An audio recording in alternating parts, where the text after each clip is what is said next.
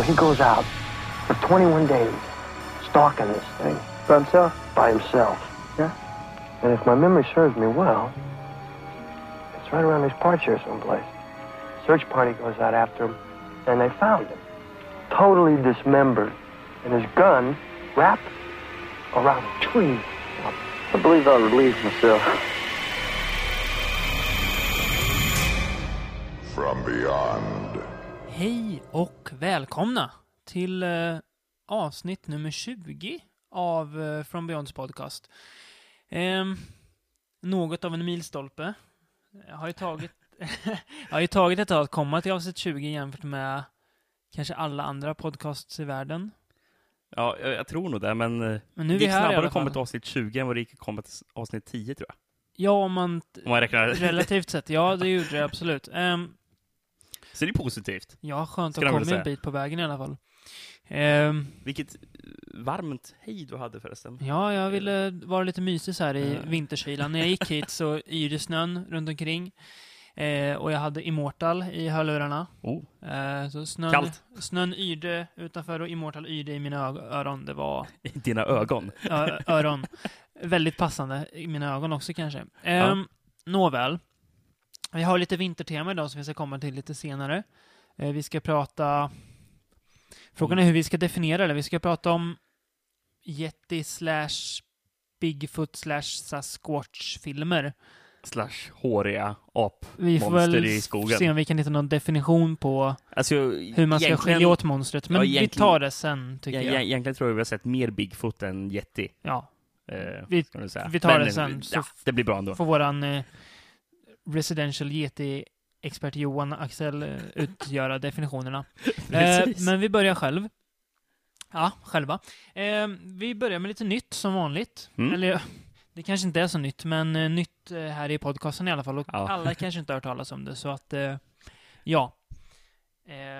Vi börjar med det märkligaste av nyheterna då. Det tycker jag är kanonstart. Eli Roth, som alla vet vem det är, ska göra en tv-serie, eller vara med och producera en tv-serie för History Channel, som väl har Vikings. Jag tror det är de som har Vikings. Ja, de har fått rätt bra kritik, tror jag. Tror det i alla fall. Någorlunda. Jag är lite osäker själv. Den har inte blivit sönderhackad i alla fall. Nej. History Channel som har alltså History i namnet. Är det inte någon som har Ancient Aliens? Jo, precis. Alltså, de heter History men ska vara väldigt så här tveksamma i sin... Det är som att det skulle vara Sci-Fi Channel fast de heter någonting annat. Ja, precis. Ja. Nej, men han ska göra en tv-serie för dem som heter... jag tror hon heter... The Lost Years. Okay. Det handlar om Jesus. The Lost Years skulle kunna vara någon sån här Mötley Crüe film också. Ja, vara. Riktigt dålig Mötley Crüe. Rockbiografi. The Lost Years. Ja, absolut. Det här är inte det. Det är en fiktionsserie om Jesus. Vad han egentligen gjorde mellan att han föddes och blev korsfäst. Blev Jesus. Och då var han till en exorcist. Enligt den här tagningen. Det kan ju gå åt båda hållen, men... History Channel. Och Eli Roth är också lite hit and miss, så att vi får se vad det blir av det, men kul är det i alla fall. Ja, det låter ju annorlunda. Ja, det gör det verkligen. Och särskilt att det är Eli Roth som gör en Jesus-serie också. Mm. Det får ni undra ännu mer, va? Vad som förskår i hans huvud. Ja, vad det kan vara. Mm. Ja, vi får väl se vad det blir av det. Det är hårt, det har vi pratat om förut, ett hårt tv-klimat. Så det gäller att göra något. Det gäller att göra någonting för att sticka ut nu. Precis. Och för att utmärka sig. Konceptmässigt sticker det ut i alla fall. Men kvalitetsmässigt återstår att se. Precis. Mm. Något som vi... En annan tv-serie som kanske kan bli bättre. Det känns rent incentivt så. Mm. The Mist ska bli tv-serie. Stephen Kings novella. Ganska lång novell eller kort roman. Jag tror den är runt 120-110 sidor. Det gäller... Det blir typiskt att det blir en lång novell när det är Stephen King. Ja. Det ska vara långt på något sätt. Ja, han har ju kommit på definitionen novella själv, tror jag. För att hitta ett namn för det här mötet mellan... en väldigt lång novell eller en väldigt kort roman. Mm. Man brukar definiera en novell att den får vara ungefär 80 sidor max. Okay, ja. Men ja. Det är ungefär som en långfilm att den får max 60 minuter någonting. En kortfilm får max 60 minuter. Mm. Jag tror det är något sånt. Exakt. Ungefär. Det kom ju en film för ett år sedan. Som gör att filmen Darkness Falls har jättelånga eftertexter. För annars skulle det vara en kortfilm. Ja. Det missade hur långa var eftertexterna på Darkness Falls? Nu ägnar vi inte mer tid åt Darkness Falls. Det kom en film för ett par år sedan som vi båda uppskattar väldigt mycket. Givetvis. Ja. Frank Darabont. Ja, Frank Darabont gjorde den, som verkar vara något av en douchebag. Ja, alltså. Han har ju rådissat Walking Dead nu. Jaha, för att han inte får vara med. För att han fick kicken. Ja. Och och det blev bättre hans nya serie Mob City verkar ju inte vara så jättebra heller. Vad jag har läst om. Jag har inte hört någonting om den. Jag är skeptisk. Den kom väl nu i veckan? Ja, den har ju kommit redan. Jo men och varken du eller jag är ju gangsterfrälsta. Nej, verkligen inte. Tycker jag är ganska trist. Men The Mist ska bli tv-serie i alla fall. 10 avsnitt har jag förstått. Största rädslan är ju att det blir en Under the Dome.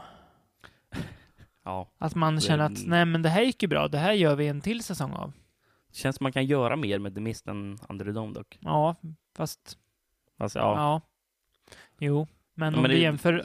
Under the Dome är 850 sidor, kanske 900. The Mist är 110. Mm. Ja, jag förstår dock vad du menar. Men Mist kan man ju utforska kanske var kommer de här varelserna ifrån. Ja, det är sant. Det finns mycket bakgrundshistoria där kring forskningsexperimenten som sker. Vad heter den där militärbasen? Det kommer jag inte ihåg. Nej. De öppnar en portal till en annan dimension i alla fall. Aldrig bara göra det. Men ja, spännande är det i alla fall. Lovecraft har visat oss det. Ja, väldigt Lovecraftig berättelse, The Mist. Det är väl det jag har om det egentligen. Förhoppningen är väl average. Man kommer ju se det, sen får man se vad det blir av det. Vem skulle ligga bakom den här? Det var ingen jag kände igen, tror jag. Ja. Eller så har jag glömt. Men det var inget stort namn i alla fall. Nej. Är det nästa år eller vad? Ja, jag tror det. Ja. Saker som vi är mer peppade över har med företaget Telltale Games att göra. Ja, verkligen. Som imponerade enormt på oss och kanske hela världen med sitt Walking Dead-spel. Pek och klicka. Ja. Men alltså, det är ju som en modernare version på 90-talsgenren, just pek och klicka spel, äventyrsspel ungefär som Monkey Island. Alltså väldigt mer styrt, fast ändå känns det inte styrt, för att du gör val som påverkar vad som kommer hända sen, och det är val som gör ont att göra. Ja, du får liksom välja mellan, ska den här personen dö eller ska den här personen dö? Och du vill inte att någon av dem ska dö. Ett av förra årets absolut bästa spel. Jag skulle säga ett av de bästa spelen någonsin för min del. Jo, det kan man ju också uttrycka det. Det har ju kommit en liten boom, känns det som nu, av spel som är mer drivna av story bara. Heavy Rain och... Ja, precis. Alan Wake var faktiskt också där, för det svajade gameplaymässigt men hade en väldigt bra story. Jag recenserade ju spelet Gone Home som också var som en interaktiv berättelse. Fantastiskt också. Men Telltale Games i alla fall. Walking Dead säsong 2 som det kallas då, uppföljaren till det första spelet. 17 december. 17 december. Och det är ju väldigt nära. Ja, det var tänkt för en november-release egentligen, men det blev lite uppskjutet. Aha, så okay. Då måste jag passa på att spela, vad heter den, 400 Days innan den kommer. DLC:n till den första. Precis. Och det är klart, man är ju... Ja...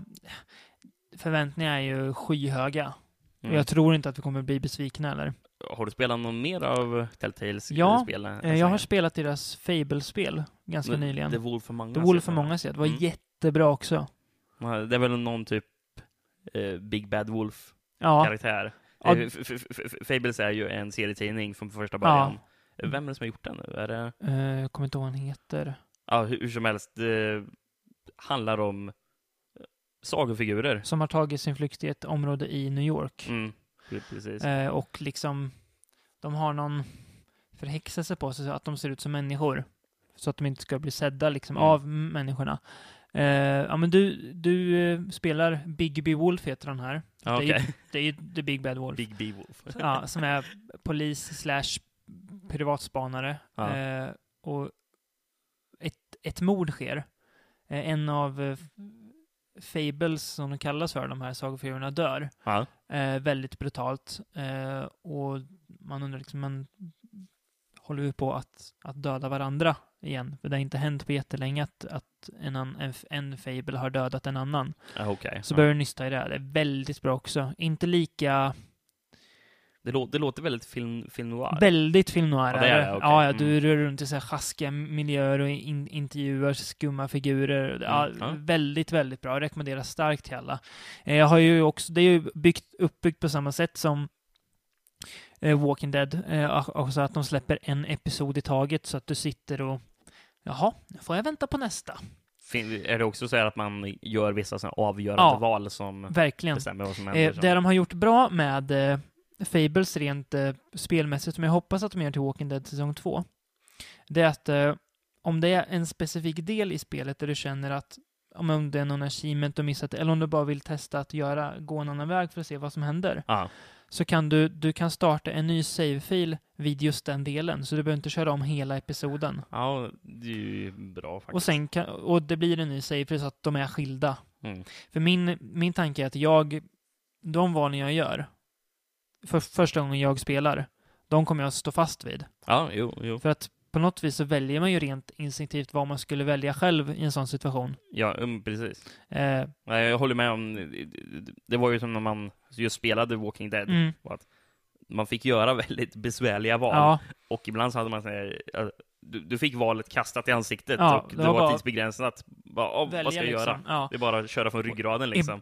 Ibland ville man ju gå och göra tillbaka, men det var ju något som man, nej det ska jag inte göra. Det känns fel mot spelet liksom. Jo, precis. Men ja. Man får stå sig kast. Ja, precis. Men 17 december släpps det. Blev även klart nyss, det har ju varit snack om det innan, men officiellt nyss, att nästa år, 2014 alltså, kommer de släppa ett Game of Thrones-spel också. I samarbete med HBO. Okej. Mm. Undrar om man kommer spela som en befintlig karaktär eller om det är nya. Det läste jag ingenting om, men... man får spela som Joffrey. Kommer ingen köpa spelet. hur många prostituerade skulle döda? Ja. Nej, men det är såklart en fantastisk nyhet, för om det är något spelföretag som just nu kan berätta stories i spel så är det passande nog Telltale Games.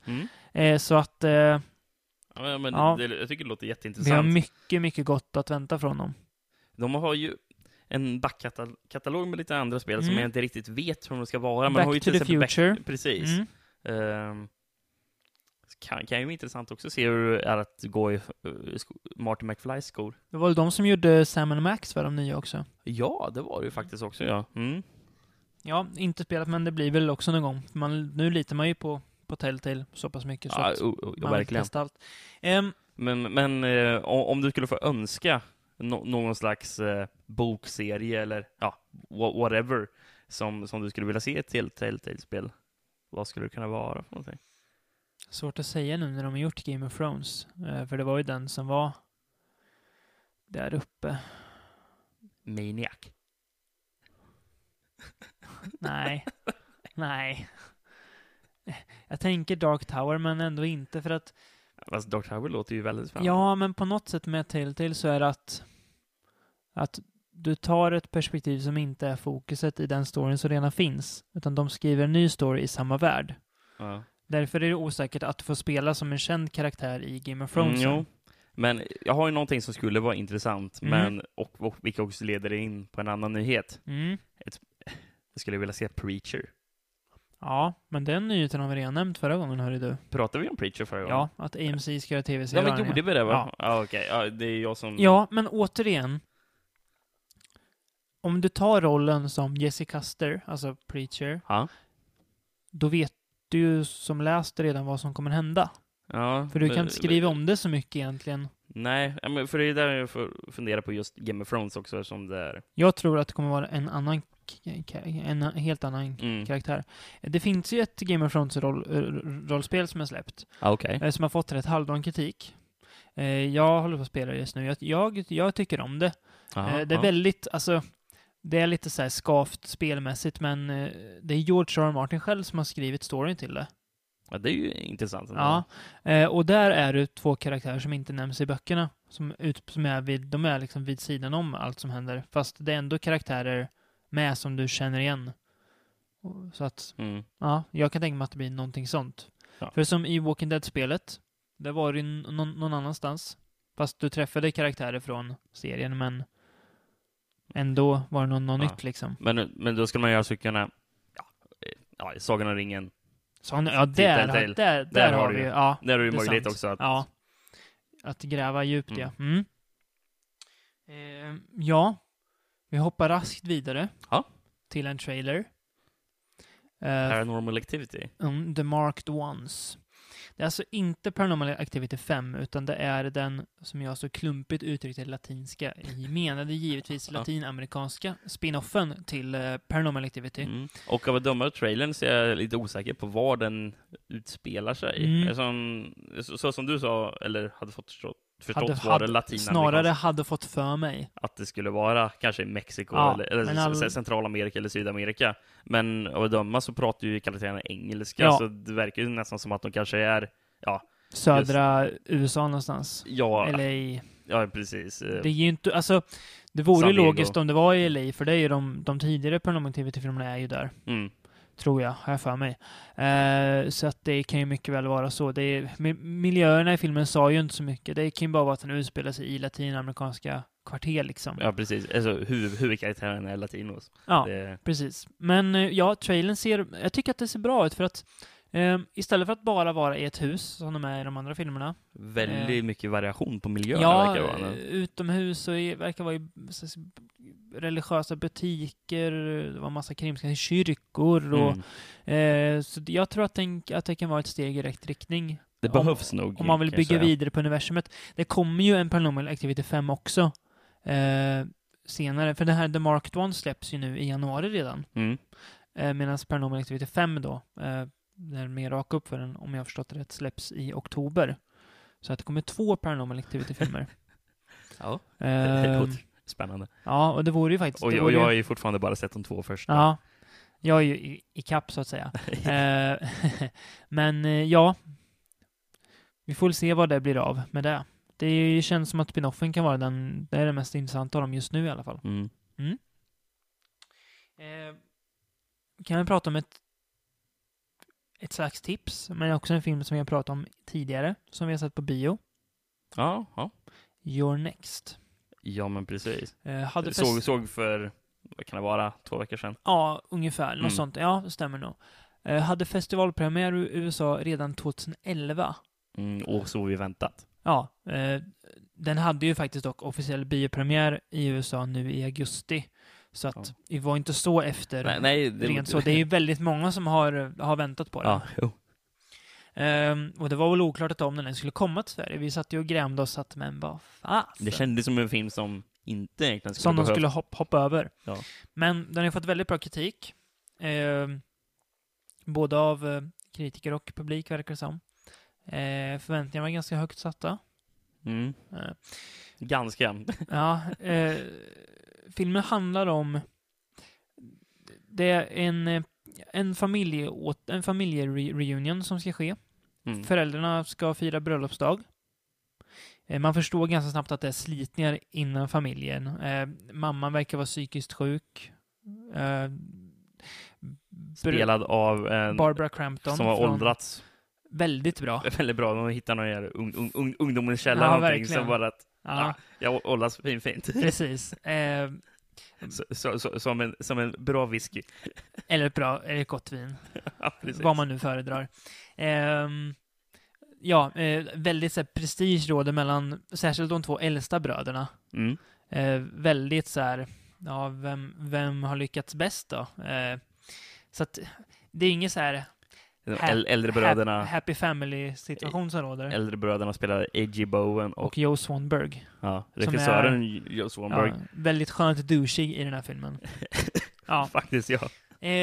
Under middagen sen så ser en av systerns pojkvän, spelad av Ty West, regissören, ja, någon rörelse i typ fönstret. Och hipp som happ så har han en pil i...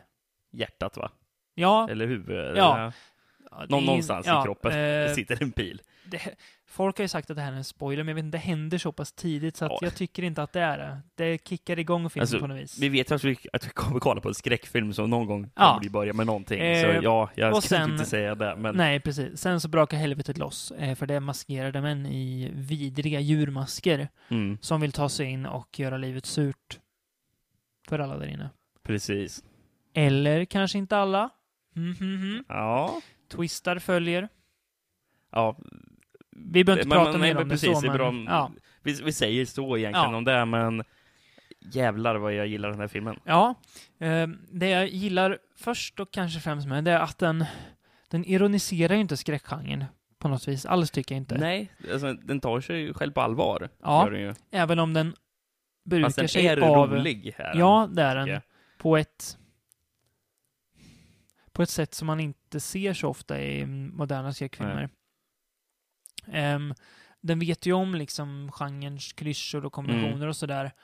Och gör inte när av dem, men använder dem och liksom sticker nästan hål på dem. Alltså, det blir ju roligt för att de använder de här klyschorna på ett smart sätt. Gör den ju. Precis. Eller för att nästan lura tittaren. Ja. Huvudpersonen spelas av Charlie Vinson. En australiensisk som tidigare sett i storverk som Step Up 3D. Eller inte sett kanske. Nej. Och det som är så kul också med filmen är att det är väldigt många män och sådär, men ingen av dem vet ju. De blir ju som hjälplösa smådjur liksom. Medan hon blir väldigt så här: nu gör vi det här, och det här, hon vet precis hur de ska klara sig, vad de ska göra för att överleva. Ja. Också väldigt kul att se att man liksom...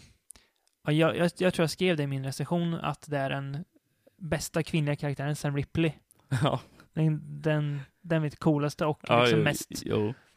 Men det är också bra för att hon är inte så här överdrivet skriven heller, som att så här, någon Tomb Raider-figur heller. Nej, precis. Hon kommer ju så rätt så naturligt i filmen. Man får ju en backstory till varför hon är så duktig, men den känns också så här, rimlig liksom. Ja, men det är jävligt coolt att se. Ja, väldigt våldsam, väldigt bra tempo. Den är väldigt... Den möter ju förväntningarna helt klart. Ja, verkligen. Jag blir lite förvånad. Som jag hade ju väntat mig att den skulle vara mer i stilen med A Horrible Way to Die, som vi pratade om. Eftersom det är samma regissör. Och manusförfattare. Ja, precis. Adam Wingard och Simon Barrett. Precis, och Simon Barrett är med i filmen också. Som en av de maskerade filurerna. Men att den här kändes ju inte alls lika låg budget eller just indie-film. Nej. Så jag blev väldigt överraskad. Ja, det känns som att det här är deras break nu liksom. Nu kan de nog börja ta för sig, tror jag.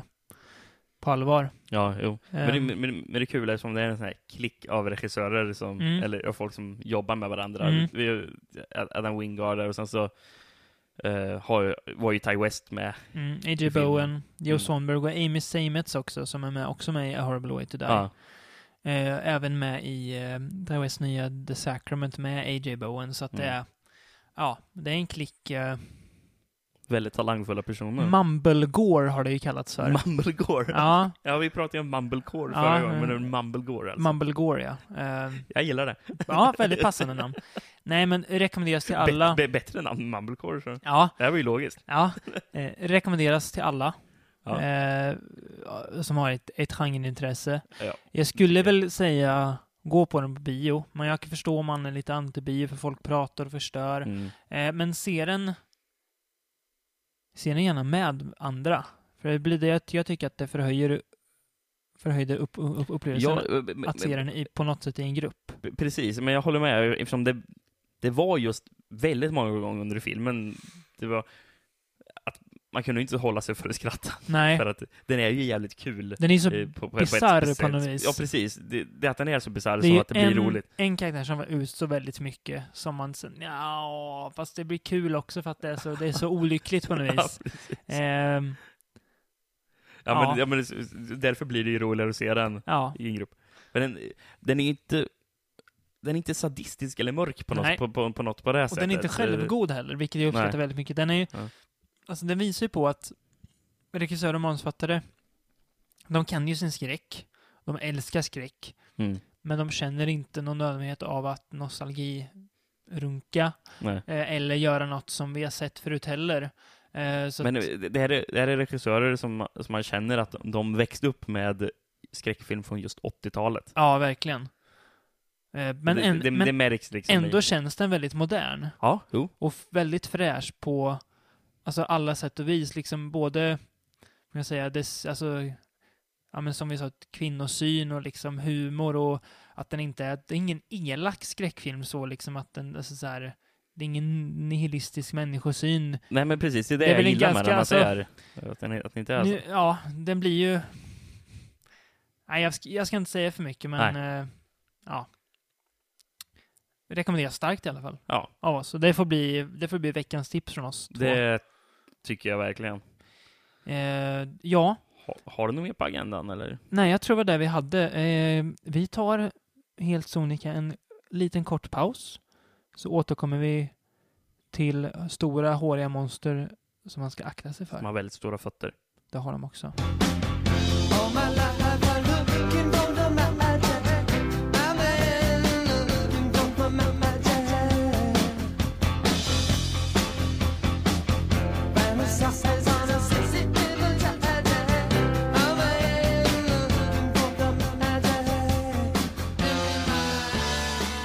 Ja, då var vi tillbaka. Nu har vi Johan med oss också. Hallå. Han fick komma tillbaka. Ja, det är klart. Det var det vi pratade om sist när han var med. Han sa, vi får se. Det beror på han sköter sig. Ja, men det, han sköter sig utmärkt. Det var ju saknad under Halloween-podden. Ja, tyvärr var jag ju väldigt krasslig då så ni skulle inte kunna hört min röst ändå. Nej, men nu är jag tillbaks. Johan som får tak över huvudet genom att prata behöver bevara sin röst till ibland kanske ekonomiskt sett viktigare saker än den här podcasten. Ja, nu är ju From Beyond ett jobb också, men det är inte lika mycket pengar som radiojobbet tyvärr. Precis. Gör det inte det. Plus att jag är ju tillbaks nu för att de här killarna orkar inte se 30 Bigfoot-filmer själva kanske. Ingen människa med sinnena i behåll orkar göra det tror jag. Nej. Frågan är om vi har sinnen i behåll, men det kan vi diskutera en annan gång. Jag tänkte att jag kickar av den här, det här segmentet. Vi börjar köra någorlunda kronologiskt. Det här blir väl lite stickspår och snedvridningar, men det får bli vad det blir. Ja, men någorlunda. Vi börjar 1957 med det urklassiska bolaget Hammer. Som jag hoppas att alla som lyssnar har någon form av relation till. Annars, fy. Ja, fy på er. Hötte med fingret. The Abominable Snowman. Peter Cushing är med. Vilket är bra, alltid bra. Svartvit va? Ja, precis. Innan de börjar med sin härliga Technicolor indränkta. Aktiga. Fast det finns ju en väldigt härligt restaurerad version. Det finns väldigt klar bild på den, måste jag säga. Med färg? Nej. Svart, alltså den är bara snygg. Bara väldigt upphiffad, så att säga. Menar inte att det är svartvitt som negativt egentligen. Nej, jag menar bara det att... Fast sen gillar man ju Hammers färger. Ja, precis. Det är nästan det som gör att det känns som en Hammer-film, tycker jag, när man ser deras... Det här var väl en del av den Hammer-era som var precis innan de blev... Alltså skräckhammer när det var sci-fi hammer med Quatermass och X The Unknown. Finns väl någon film som heter Nu tittar jag på dig Johan för att det känns som att du är bevandrad på det här. Alltså, just den absolut tidigaste delen Hammer är jag inte expert på. Men jag tänker 50-talet innan Dracula, Mumien, Frankenstein. Den har en väldigt annorlunda anda känner jag än senare Hammer-filmer den här. Den känns väldigt mycket mer influerad av amerikanska eran i allmänhet. Den påminner nästan om en, inte Universal-film, men mer åt Hollywood-hållet tycker jag. Ja, jag tänker lite The Thing from Another World. Ja, faktiskt. Alltså den ligger mycket mer som typ gränsar till skräck. Ja, det ligger mycket mer på interaktion mellan människor och jag vet inte, det känns annorlunda än andra Hammer-filmer. Ja. Men har du sett den här för länge sedan eller? För länge sedan. Ja. Jag tror jag inte sett den inför den här podden, men... Nej. Den handlar i alla fall om ett gäng forskare. Jag tror att Peter Cushing är botanist som ska ges upp för att leta efter någon ovanlig växt, tror han.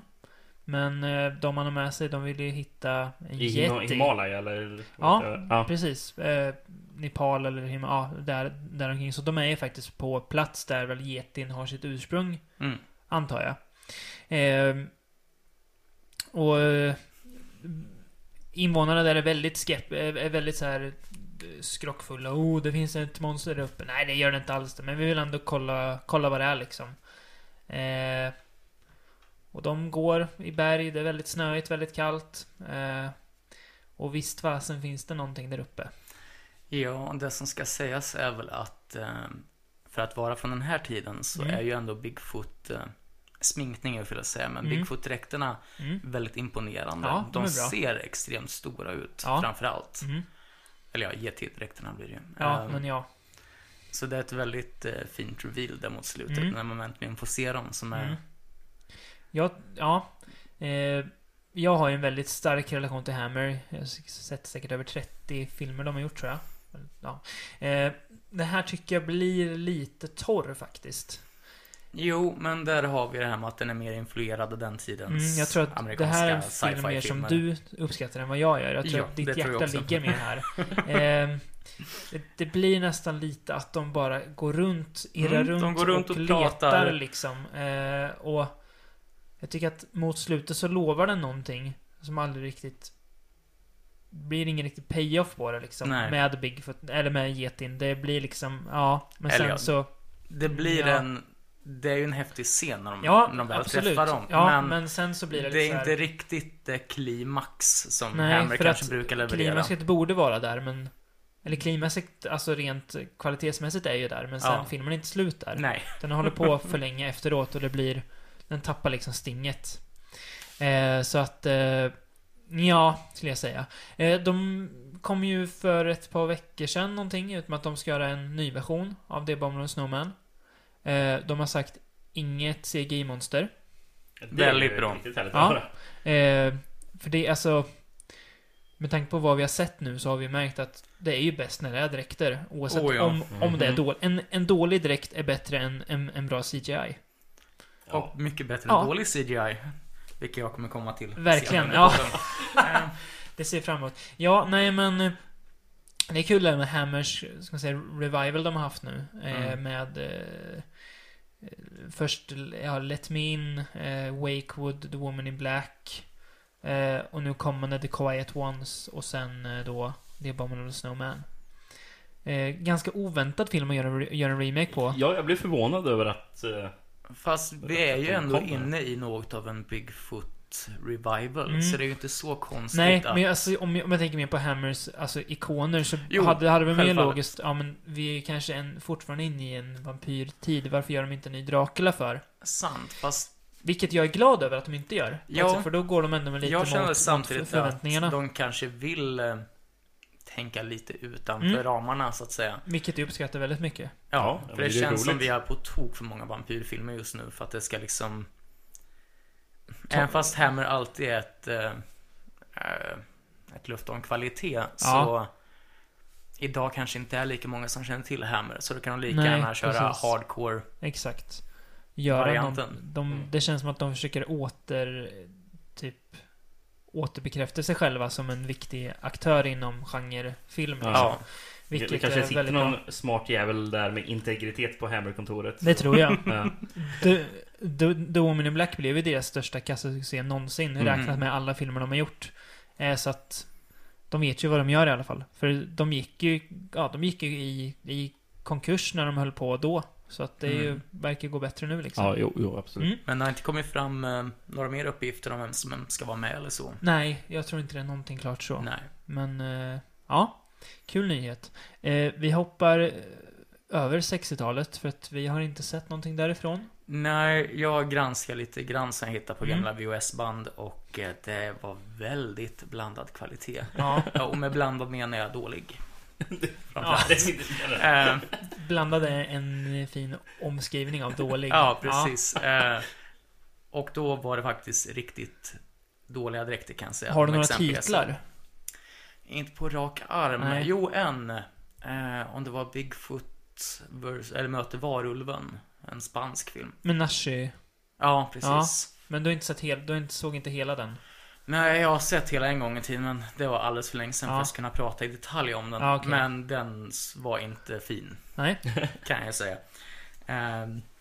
Men vi gör så att vi hoppar till allas.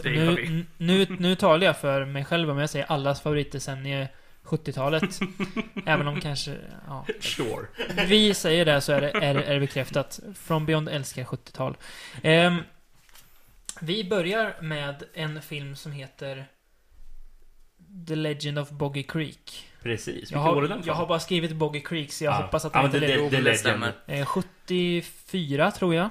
Charles B. Pierce. Charles B. Pierce, ja, precis. Som också, vi pratade om en annan av hans filmer för ett par veckor sedan. The Town That Dreaded Sundown.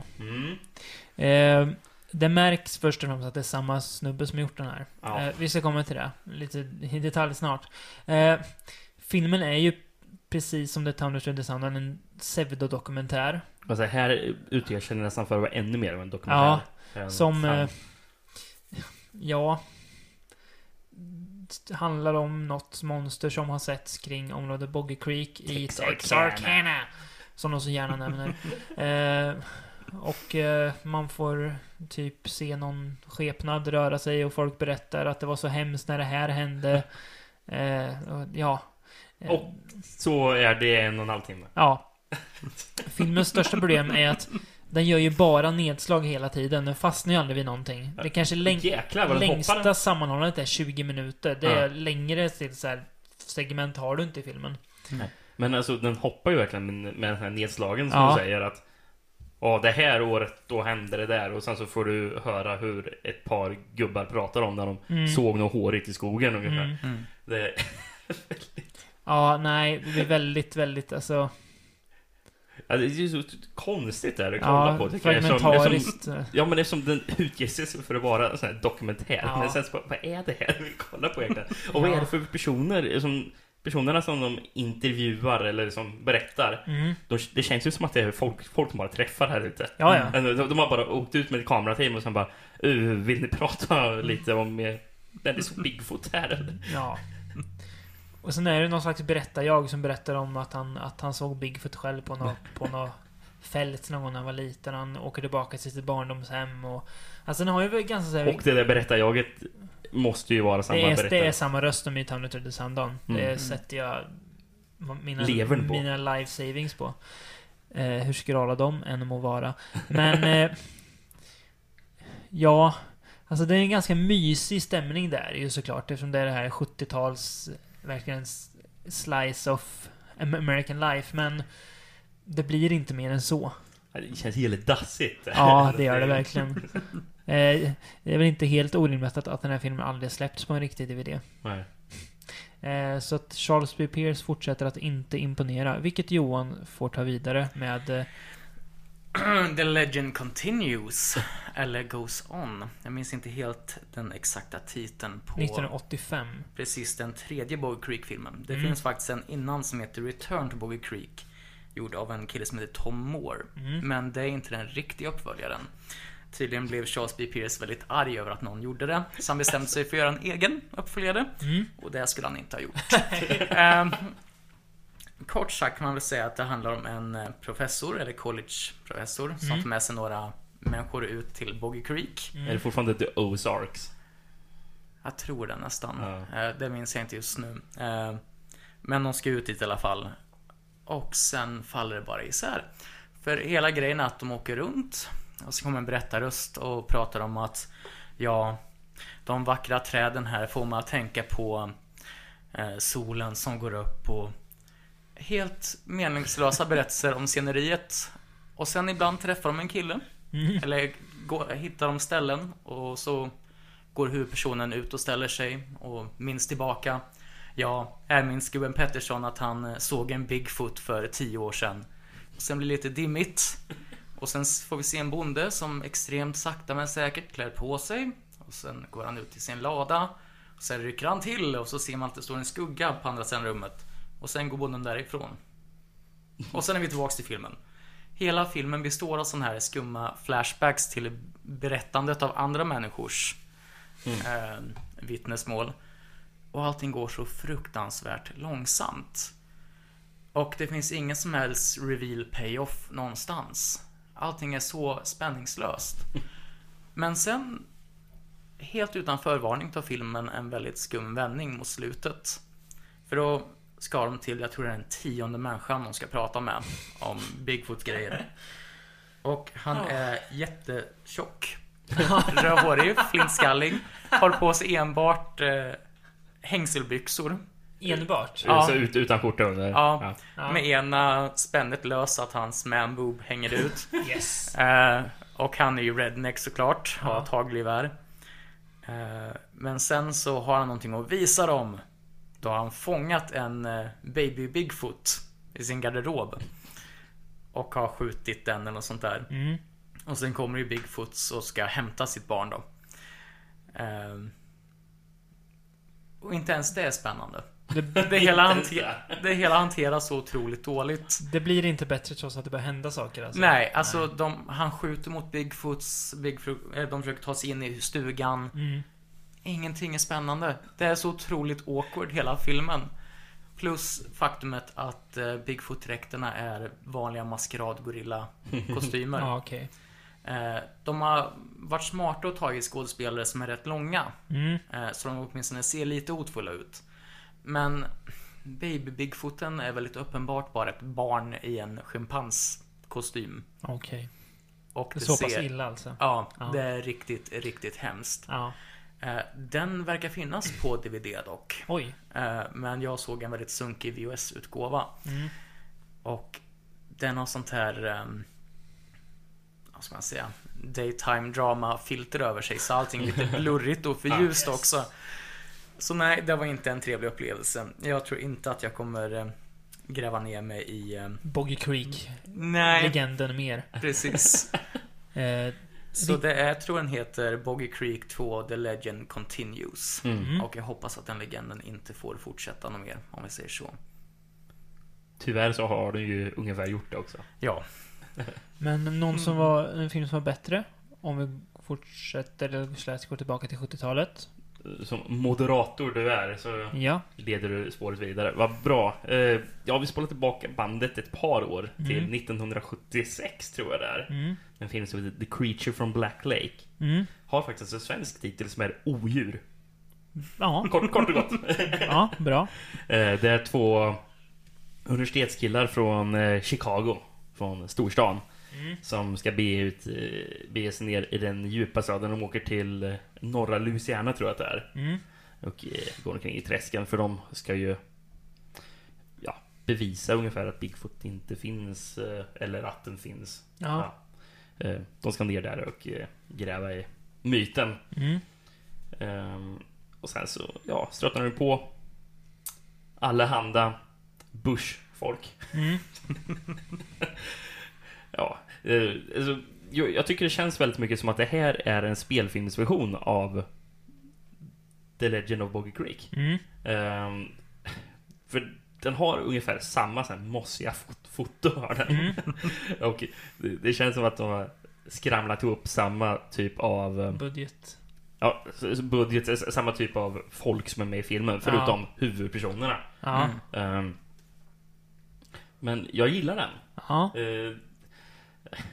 Man får ju faktiskt lite mer Bigfoot-action än vad det har varit i de här andra. Man får se Bigfoot eller? Ja, precis. Och man får höra Bigfoot vråla i... Hur ser Bigfoot ut då? Hårig. Ja, men... Touché. Bra eller dålig eller... Ja, helt okej. Det är ju inget mästerverk på den fronten. Nej, men... Och självklart, de är ju... stadsfolket som när de kommer ner här, de träffar ju direkt sheriffen i staden. Och sheriffen bara, här har ju inte ni någonting att göra. Får ju faktiskt skrämma upp folk med era berättelser om Bigfoot. Men samtidigt försöker de ju leta upp folk som de kan intervjua. åtminstone. Ja, trevlig film kan jag säga. Den rekommenderar jag. Inte starkt, men rekommenderar. Ja. Det är väl bra nog hittills som man jämför med vad vi har sett. Ja. Har en jävligt snygga fish också, har han. Ja. Om man, så ni kan väl gå in på IMDb och söka på den. Det har ju Boggy Creek också. Ja, första väldigt fina affischer, men tyvärr så gör inte affischerna alltid, eller filmar ju inte affischerna rättvisa. Apropå just Boggy Creek, nu har inte vi sett de här filmerna, men jag kollade omkring på nätet efter just Bigfoot-film. Ja.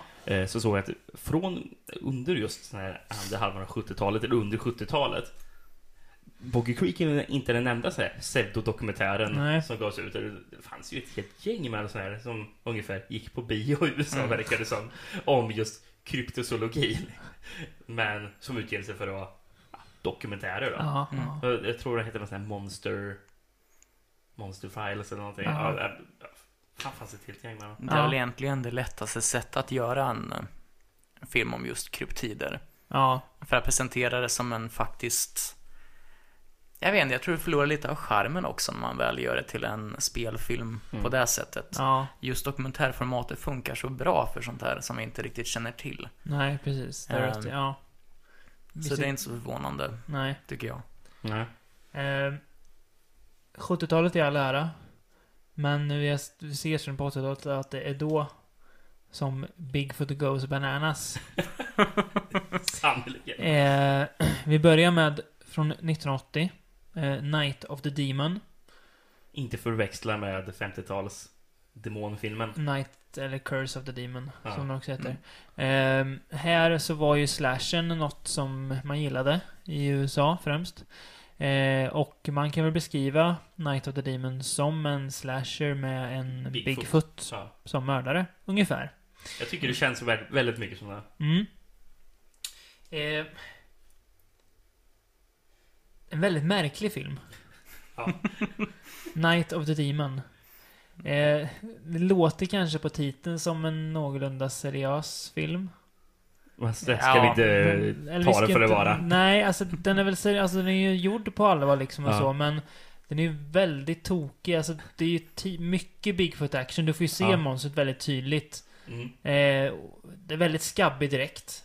Men väldigt, väldigt charmig direkt. Han sliter könsorganet av en man bland annat. Och han vrålar så jävla snyggt varje gång han gör någonting så. Det gör han också. Han är förbannad där verkligen. Det är ju, den tar en rätt udda vändning efter ett tag filmen och typ gräver djupare i just det här att det är liksom varför filmen heter Demon och inte Night of the Bigfoot, som kanske hade varit mer logiskt till en början. För de träffar ju på någon skum kvinna där som bor i skogen, som är minst sagt härjad, som verkar ha någon slags jättemärklig relation till skogen och till monstret, och den flippar ju rätt bra där, vilket jag gillar, för det blir väldigt en charmig del av det här skeva 80-talet när alla gjorde lite vad de ville. Konventioner och regler, nej, det behöver vi inte tänka på, utan man bara kör liksom.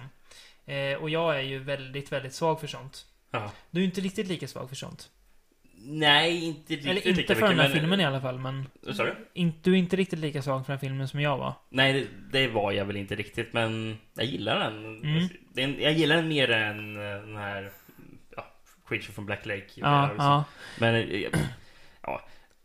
Men alltså jag gillar den mer första halvan kanske än andra, skulle jag säga. Det är väldigt basic handling. Det handlar också om en professor som ber sig ut för att försöka hitta vad som har orsakat folks död. Det verkar vara normen. Det som är väldigt bra med professorn är att han heter Nugent i efternamn. Professor Nugent. Och apropå den här filmen, jag måste bara säga ett av mina favoritmord jag sett på film på länge. Ja. Det var ju, jag tror det är första gången man får se Bigfoot, eller en av de absolut första encounters som är i filmen. Det är en husbil och det är ett par som ligger och gökar i bilen, bak i bilen. Jag tror de har sett den här dörren öppen där bara för att få in den här ljuva nattluften. Och helt plötsligt från ingenstans så hör man honom så kommer Biffet och bara sliter tag i mannen och drar honom ut. Helt oväntat. Oväntat. Vad händer? Oväntat men underbart. Ja, precis. Då bara, jag sålde på filmen. Ja. Det där hände. Rekommendation får vi ändå säga att det är. Ja, absolut.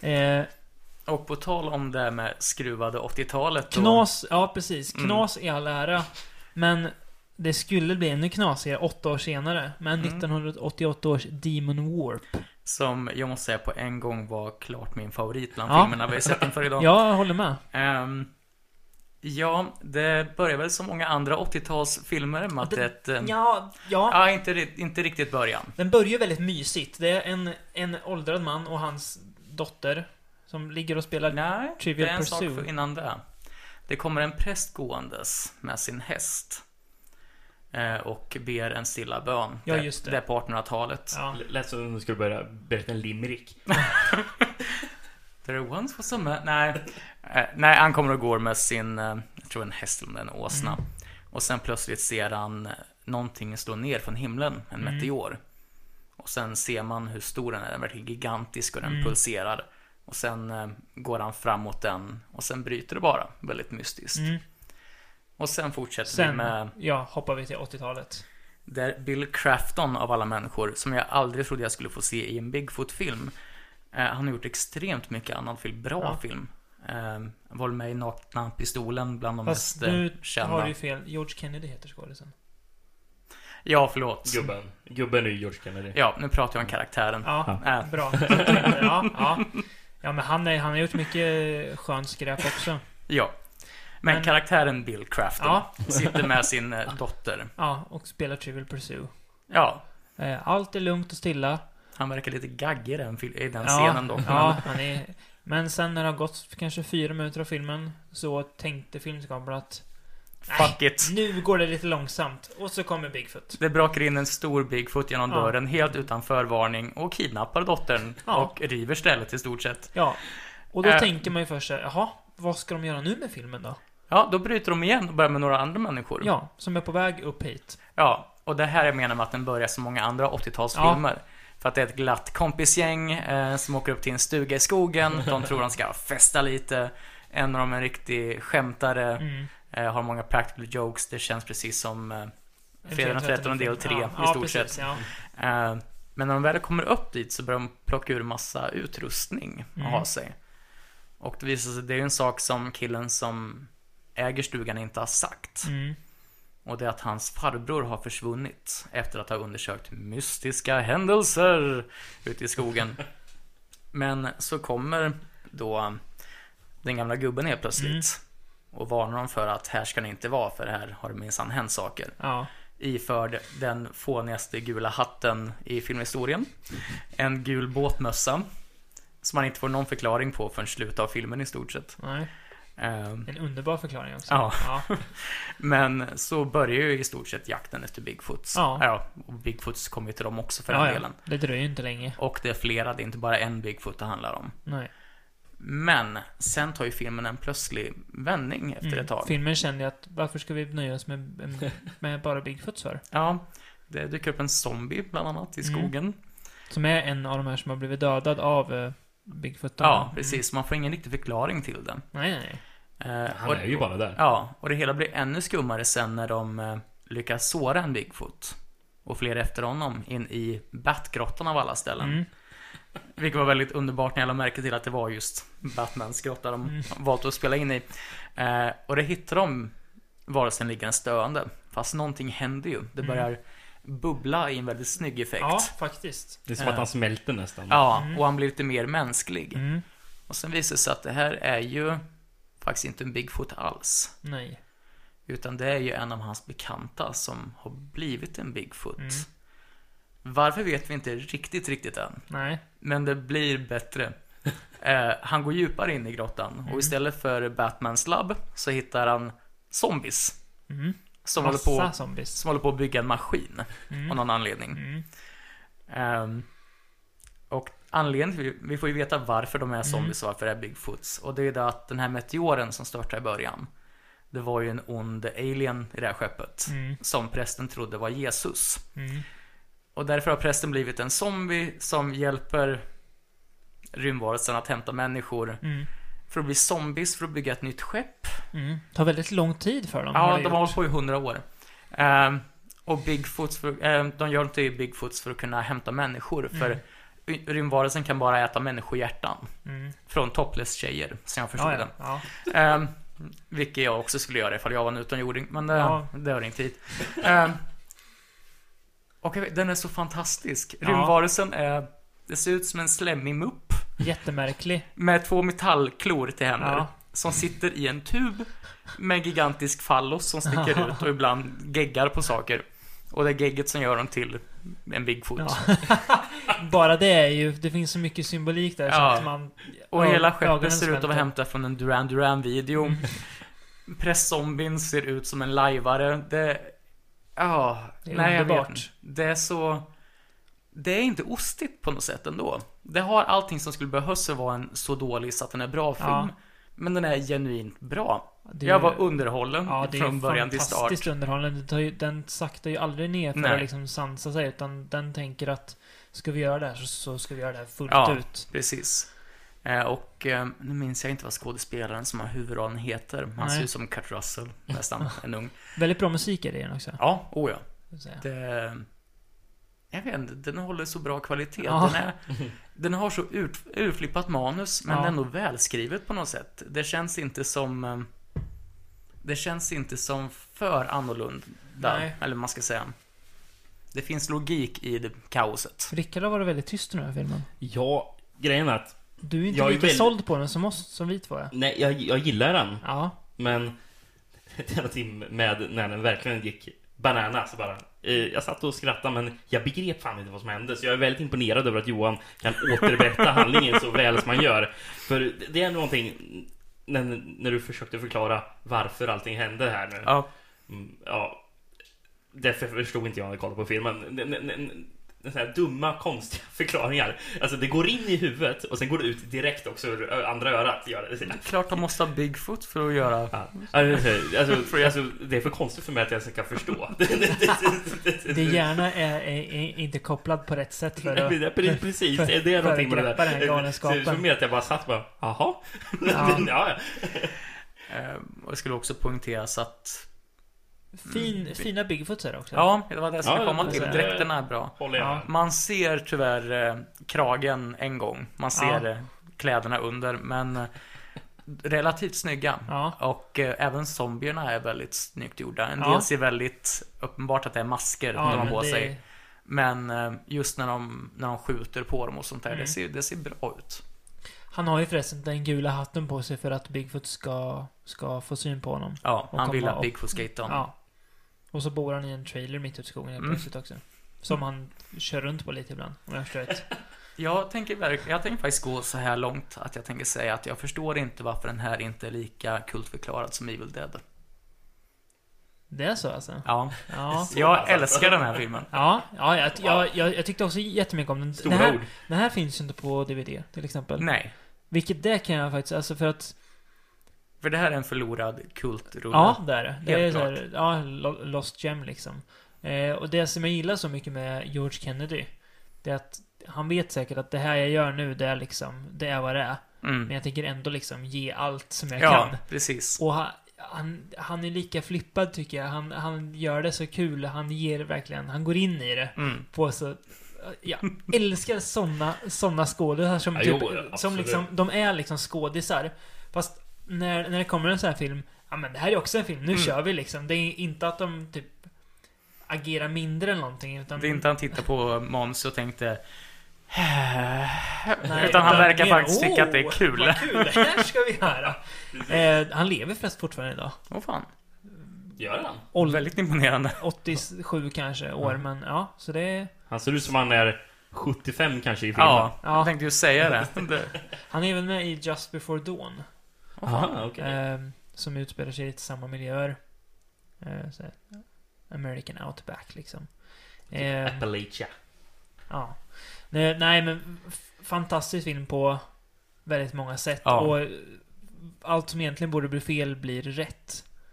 i en underbar ekvation som inte ens den mest briljanta matematiker kan förklara. Mot slutet är det så kaotiskt att det inte kan, jag vet inte, det slår liksom över och blir från omöjligt till fantastiskt igen på något sätt.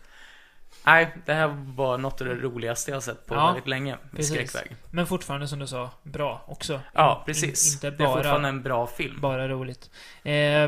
Något som inte var roligt, något som inte var bra, det var när vi sen går in på 90-talet och Kevin Smiths kompis bestämmer sig för att göra... Jag vet inte vad han ville göra. Malcolm Ingram gjorde 96 en film som heter Drawing Flies. Mm. Och den är ju producerad av Kevin Smith. Mm. Och de är ju vänner. De har en podcast tillsammans bland annat. Och det märks väldigt väl att de är vänner. För det är enda sättet han kan ha fått så många skådespelare till den här filmen. Det är i stort sett alla från Mallrats. Ja, Jason Lee, Jason Mewes. Ja, Jay och Silent Bob är med i den här tekniskt sett. Silent Bob är med, men Jay spelar en annan roll. Precis. Och storyn på pappret ser väl ut att vara rätt så likadan som många andra filmer. Ja. Den kille som får en vision, Jason Lee då, han får en vision om att Bigfoot har kallat honom. Han ska hitta Bigfoot. Sam tar med sina vänner ut i skogen och ska hitta.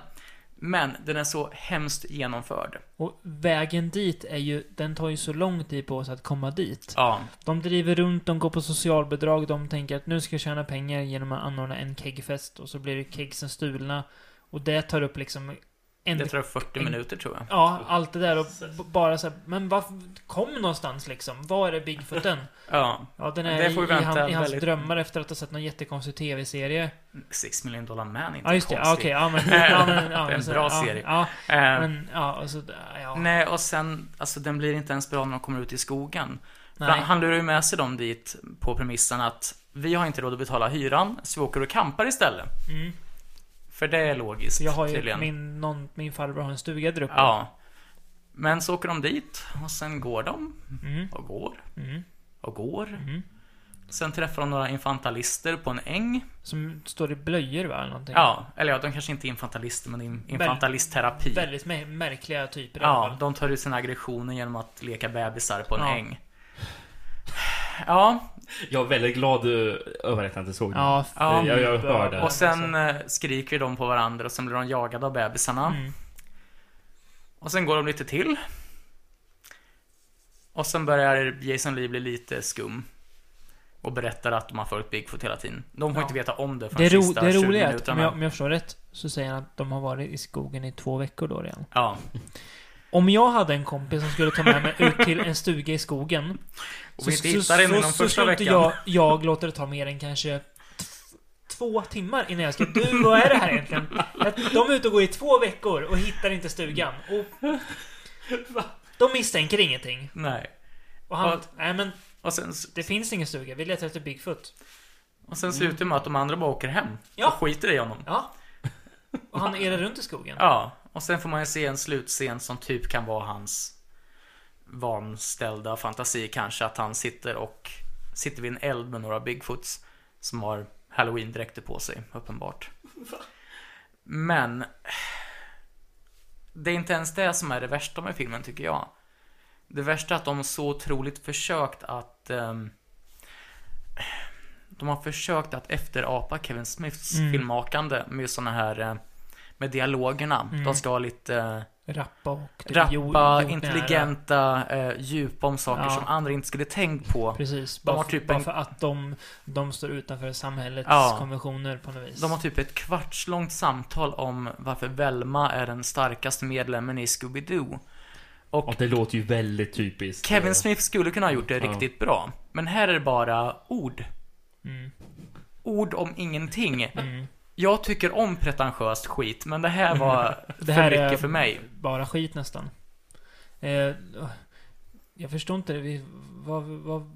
Vad vill filmen? Ja, och sen har vi det här hur filmen är gjord också. Ja. Den är filmad i svartvitt dels. Ja. Med en enda kamera större delen av tiden. Vilket gör att dialogscener när de byter mellan skådespelarna, så pausar skådespelarna för att de ska kunna hinna byta kameravinkel. Vilket gör att väldigt onaturliga dialoger i den. Och ljudet klipper här och där för att det blev inte bra i mixningen när de har skitit och fixat till det. Nej, den är horribel. Det låter ungefär som dialoger i manus ungefär. Ja, ungefär. Alltså enda anledningen till att den här råkar få vara med, det var ju för att vi trodde att det skulle vara mer, ja, men en 90-tals big förtrulle med Jason Lee. Det kan ju vara kul. Ja, och att just det var View Askew. Jag trodde det skulle bli lite så här. Jag är väldigt nöjd också över att jag letar fram den här och gav till er och sen så såg jag den inte själv. Sadist. Det var jag ville ärligt talat banka huvudet i bordet efter den timmen. Ja, jag blev arg när jag såg den här. Det är ju inte skräck för ett enda öre i världen. Nej. Heller för den delen. Mm. Och alltså det går inte ens att få ut någonting ur den som ett drama eller någonting sånt heller. Nej. För allting är så styltat och manuset är så forcerat. Mm. Och de skådespelare som inte är med från Mallrats, som bara typ Malcolms vänner antar jag, är horribla rent ut sagt. Så nej, det här... Inte ens de bra skådespelarna är särskilt bra i den här. Nej, alltså Jason Lee är ju behållningen.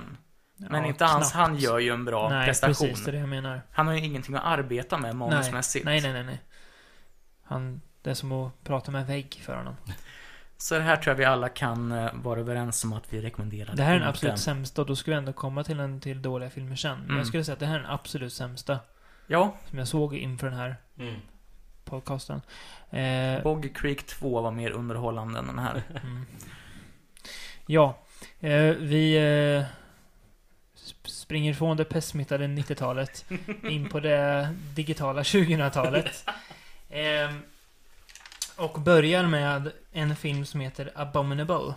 Just det. Från 2005-2006. 2006 tror jag att den är från. Producerad av Sci-Fi Channel. Ja, känns inte alls som det. Som väldigt många andra Bigfoot, Yeti och Sasquatch-filmer. Ja, som vi inte har sett. Vi har inte sett så många av dem faktiskt. Nej, men mindre alltså, kanske än vad vi borde egentligen. Börjar man väl komma upp så finns det åtminstone 10 stycken från bara 2000-talet som de har gjort om just det här. Men just den här filmen, den känns inte ens att den är gjord för Sci-Fi Channel. Det känns som en 80-talsfilm gjord 2006. Ha. Ungefär. Mer så faktiskt. Nu ångrar jag att jag inte såg den, för det låter fantastiskt. Det här tycker jag att jag ska se i efterhand. Bigfooten är ju en fysisk... Det är en snubbe i direkt. Större delen av tiden. Det är vissa effekter som är logiska lösningar. Men det är inte, det sticker inte i ögonen dåligt av det. Nej. Det handlar ju om en person som... Han har varit med i en klättringsolycka. Ja, hans fru dör. Och han blir också, va? Ja, och han själv blir förlamad. Man får veta det för att han stötte på en Bigfoot Sasquatch där i bergen. Och nu så ska ju han tillsammans med sin... vidriga vårdare som heter Otis, riktigt vidrig människa.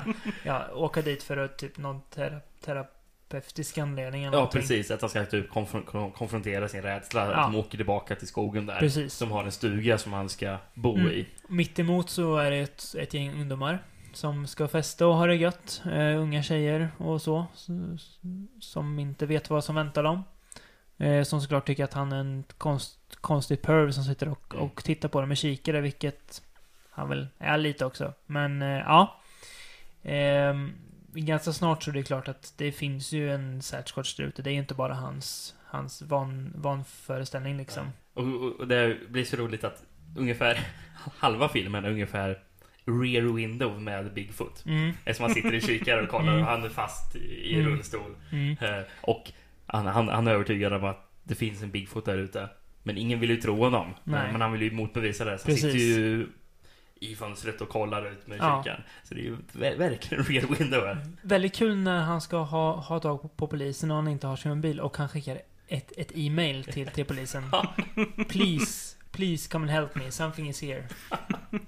Och polisen är ganska snabba på att läsa mejlet. Men de svarar inte för att nej, men han vill ju bara busa. Ja, eller de svarar typ...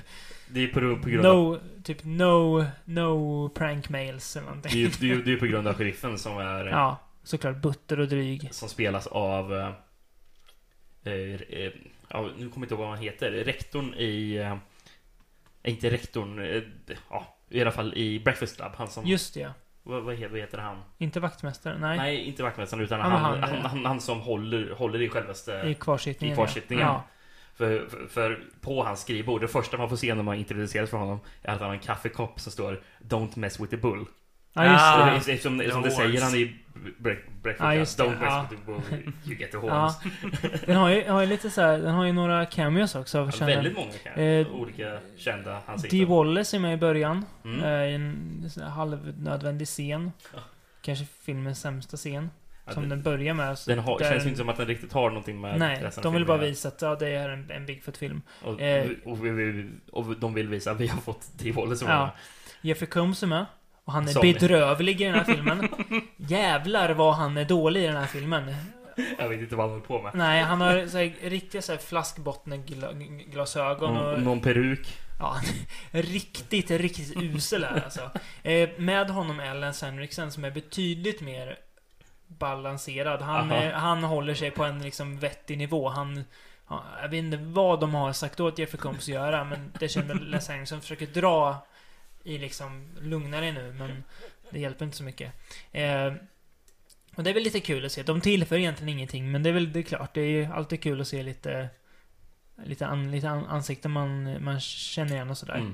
Det är väldigt fina gore-effekter i filmen. Ja, väldigt. Det är en scen där jättin gapar och biter av halva huvudet av en person. Ja. Och det är fys, alltså det riktiga nice. Precis, så man får se så här ansiktet bits av, liksom delas på mitten. Väldigt, väldigt fint. Så den är väldigt köttig, bra tempo, sympatisk huvudkaraktär som ju annars är sällan, för de är väldigt gråa ofta huvudkaraktärerna med sci-fi-filmerna.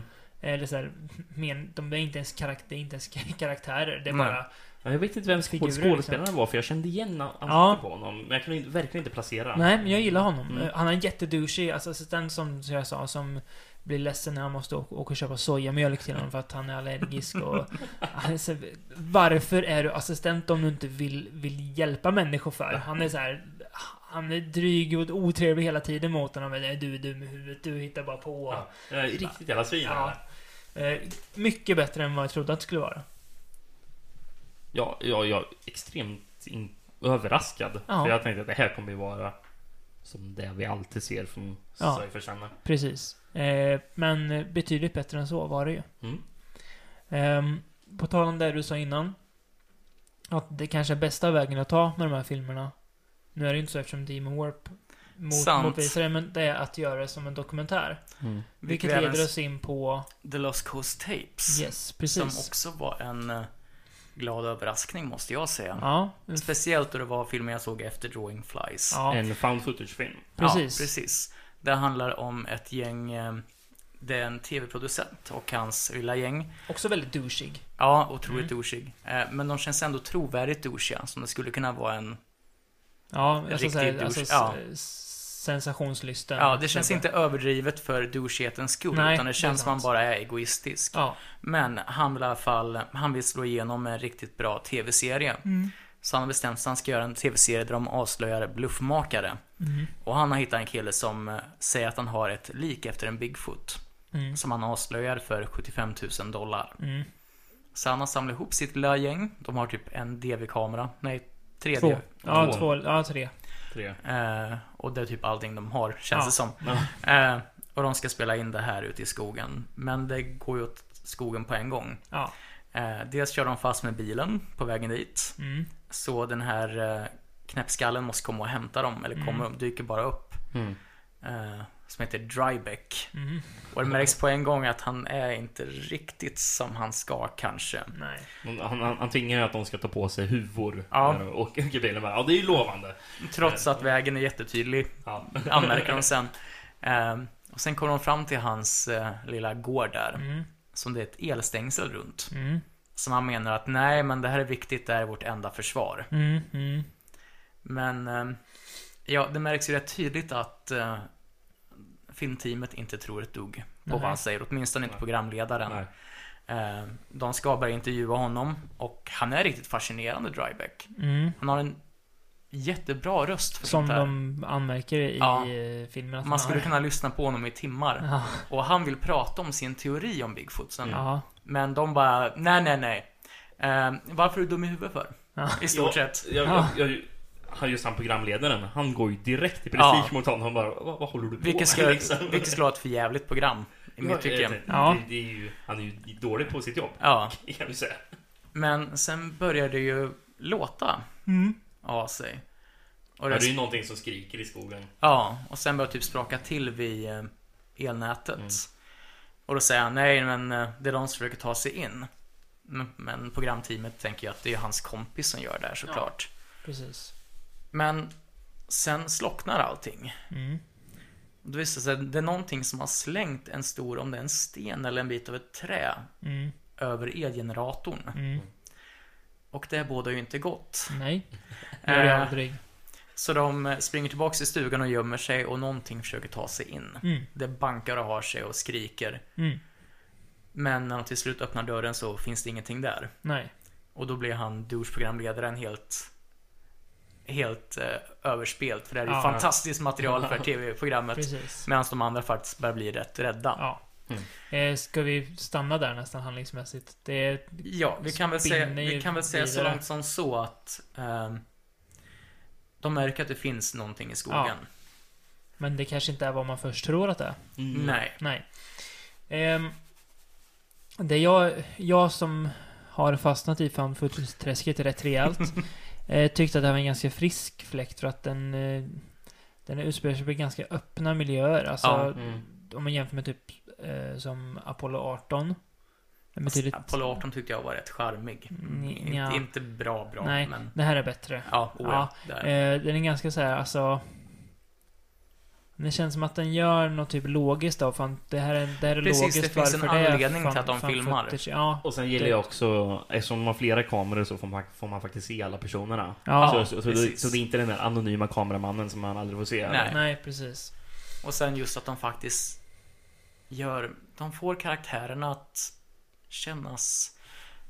Jag vet inte, man känner sympati för den där karaktärerna. Vilket jag inte brukar göra i fan footage-filmer. Nej, det är ju sällan. För vanligtvis är de bara foder för att dö i sådana filmer. Ja.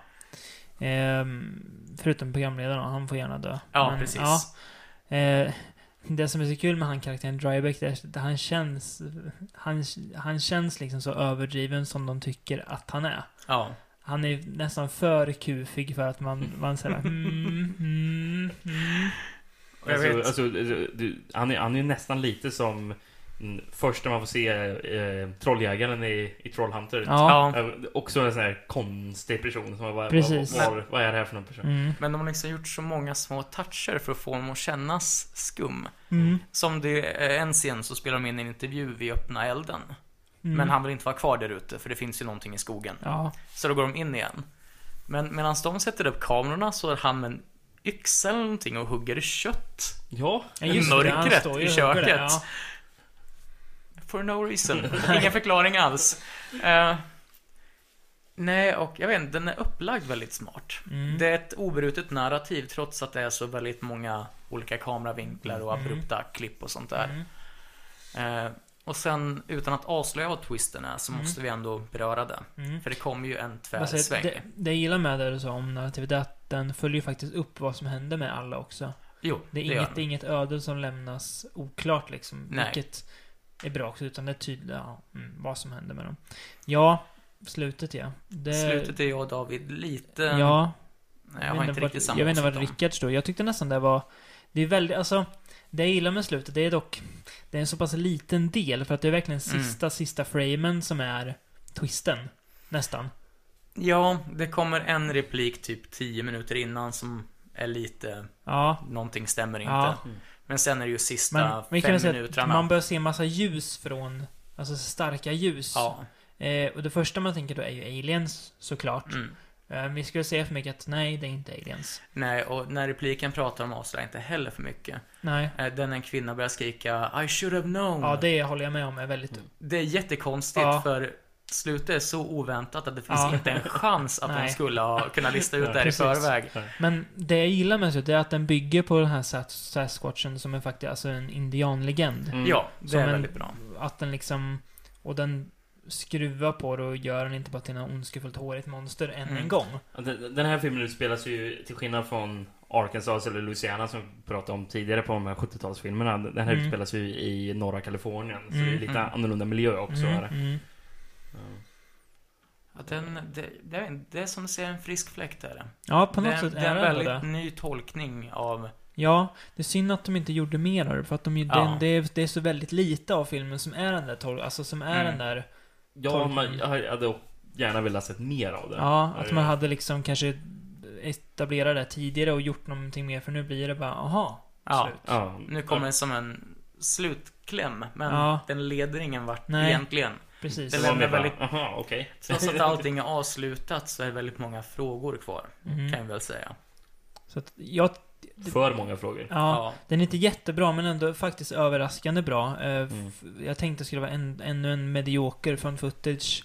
Ja. Och den är i alla fall, den är åtminstone... Den är ju klart bättre än en annan Bigfoot found footage film som heter Bigfoot County, som jag inte ska gå in på detalj, men den följer ett väldigt skumt upplägg. Det är ungefär som Drawing Flies, att vi blev indragna av att det stod Bigfoot med i beskrivningen. Det handlar i stort sett om ett gäng som även med i titeln i detta fallet då. Ja, precis. Men det är ett gäng som ska ut och kampa och finner att det är någonting värre än Bigfoot ute i skogen. Och sen en Bigfoot med i 2 frames. Ja, ljuvligt. Ja. Nej så men... vi kan väl konstatera att Lost Coast Tapes är väl en av de bästa från den här sidan 2000-talet. Den är bättre också, bättre än Boggy Creek skulle jag säga. Jag tycker att den funkar mycket bättre i sitt upplägg än vad Boggy Creek gör. Jag tycker den är mer underhållande att titta på än Abominable Snowman också faktiskt. Trots att den inte borde vara det med logikens alla regler. Ja, men den är ju genuint underhållande. Det var väldigt bra tempo i den, måste jag säga, vilket också kan vara ett problem med fanfootage, att det inte händer någonting. Att de bara står och trampar, som vi såg med filmen The Frankenstein Theory för ett tag sedan, som var väldigt tråkig. Ja, den hade jag förträngt. Som hade kunnat bli någonting, men som inte blir det.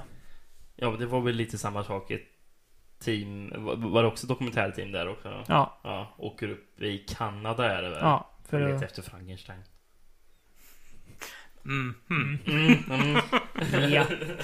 Ja. Ja, nåväl. Någonting som inte är riktigt lika bra är Reb Browns stora comeback. Och då jublar man när man tänker på Reb Brown kommer tillbaka. Ja. Tills man ser filmen. Ja. Som är Night Claws. Eller Apex Predator som den heter egentligen. Eller det är filmens titel i själva filmen. Ett titelkort kommer upp. Just det. Men den säljs som Night Claws av någon anledning. Ja. Trots att ingenting sker. Jo, introscenen är på natten. Resten är mitt på dagen i stort sett. Vill du börja? Ja, det börjar ju med ett par i en bil som ska ha sex. Och sen från ingenstans dyker ett par håriga händer in genom en datagjord ruta. Och fruktansvärt datagjord ruta. Ja, och rycker ut killen då. Fast bara hans fötter. För tjejen håller i honom, så det är bara hans fötter som lossnar. För människokroppen fungerar tydligen så. Och sen kommer ju polisen dit för att utreda. Och då är ju Reb Brown stadens sheriff. Jävligt solbränd. Och det märks på en gång att det här är inte riktigt rätt slags film för Reb Brown att vara med i. Nej. Han ser så extremt trött ut, gör han. Ja. Trött, och han småler hela tiden. Som att han liksom... Jag vet inte vad jag håller på med riktigt. Även i dramatiska scener så ser man att det går upp lite mungipan på honom. Så han är glad att vara tillbaka. Men han förstår inte riktigt vad han ska göra. Nej, och de finner ju massa klomärken och sånt där på bilarna. Och killens lik är helt mutilerat. Och då kommer ju en tjej som är från, vad har sett hon är från? Departementet för oupptäckta raser eller någonting. Det är något typiskt påhittat liksom. Och det är klart, hon får vara med på utredningen. Han ifrågasätter inte ens det, nu är hon med. Och då är ju hon, den kvinnliga polisen, lite avundsjuk. Ja, precis, för hon ska ju äta middag med Reb på kvällen egentligen. Någon slags konstig kärlekstriangel där som aldrig utforskas. Obegriplig att den är med i filmen. Men samtidigt som de här ute i skogen så också ett gäng jägare ute i skogen. Jajamän. För de ska leta efter... De letar inte ens ett Bigfoot, de letar bara efter konstiga monster, verkar det som. De vet inte vad det är, de vet att det är någonting. Men samtidigt som de är ute i skogen så är det också en överlevnadskurs ute. Där ingen av deltagarna verkar vilja vara med på den. Nej. Alla är fly förbannade konstant och ingen vill vara kvar, trots att de betalat för kursen. Mm. Och sen till börjar de här tre olika grupperna krocka med varandra på diverse sätt med Bigfoot-kopplingar. Ja, så väldigt, alltså, väldigt typiskt dålig 2013-film känns det som. Men det känns fruktansvärt billig framförallt. Ja. Det här känns ju som någonting man hittar på Sci-Fi Channel. Och ändå, är det inte ens... Så det här är under Sci-Fi Channel-klass. Men den har mycket mer i den stilen av film. Precis, fruktansvärda effekter. Jättedåliga monster. Ja. Jättedåliga, alltså våldseffekterna och alla, men som skådespelarprestationerna. När glas krossas, det är ju som att titta på en B-film från 98 typ, när de nyss kom på att men dataeffekter kan man ju ha också. Sen alla skådespelare har fått ett karaktärsdrag. Ja. Och där kör de på för fullt genom hela filmen. De nöjer sig med det liksom. Ja. Mm. Vi har ju också en cameo av Frank Stallone i filmen. Ja, just det. Ja. Som de skyltar väldigt. Ja, men han ska vara med i filmen. Ja. Och så kommer han när det är 5 minuter kvar av filmen. Om ens där nästan. Ja, som typ Bigfoot-jägare eller någonting. Okej, didn't see that one coming. Bedrövlig film, fast fortfarande bättre, om man nu kan säga det, än Drawing Flies skulle jag nog säga. Men det var ju inte underhållande. Nej, det är den inte. Men det är i alla fall... Det är mer Bigfoot i alla fall. Mm. Och det är väl det kanske sen, där jag vinner på. Sen var ju vi väldigt besvikna på att nu är Reb Brown tillbaka. Och vad är det han inte gör? Han gör inte sin trademark att han gormar. Skriker ohämmat. Nej. Han går mest omkring och tittar på saker, känns som hela filmen. Ja. Kisar. Ja. Och småler. Ja, nej. Fruktansvärt. Jag vet inte vad. Nej. Du har väl sett en annan film från 2013 som inte heller var så bra, om vi har förstått det hela rätt. The Abominable Snowman, som också Sci-Fi gjorde. Ja. Heter det även Deadly Descent? Ja, precis. Ja. Det är det officiella namnet. Mm. Av någon anledning hade min utgåva Abominable Snowman-titeln. Ja. Men den börjar jättekonstigt, kan jag säga. Det börjar med att en kille är ute och klättrar med en kompis. Och sen klättrade den andra killen upp över en klippa. Mm. Och sen började det höras massa vrål. Och sen kommer repet ner igen. Och sen kommer liksom tidekortet. Och det är så här, ja. Och sen är samma kille igen med. Han som blir kvar, inte han som blev uppäten. Och hyr en helikopter. Och blir uppflugen till ett berg. Och han frågar, vad ska du göra här uppe? Nej, jag ska åka skidor. Okej, längst upp på ett jädra fjäll verkligen. Ja, så börjar han åka ner dit. Men så ser han stora fotspår i snön och säger I found you. Men sen kommer en Bigfoot och tacklar honom. Och sen är inte han med på jättelänge. Men just att det kommer en Bigfoot så tidigt är rätt sällsynt i sådana här filmer. Och den borde inte ha kommit så här tidigt, kan jag säga, i den här filmens fall. I den här filmen har de gått för en look som påminner om gorillamarsvin. Oj. De går på alla fyra i stort sett, har avlånga utstående ansikten. Är det den bästa creature mashupen sedan The Howling 3? Känguru. Nästan. Varulvar, ja. Fast allt är det ju datagjort också. Ja, just det. Vilket innebär att de ändrar storlek genom hela filmen. Ja. Ibland är de stora som ett hus, ibland går de till midjan på folk. För att de har inte brytt sig om att ändra perspektivet.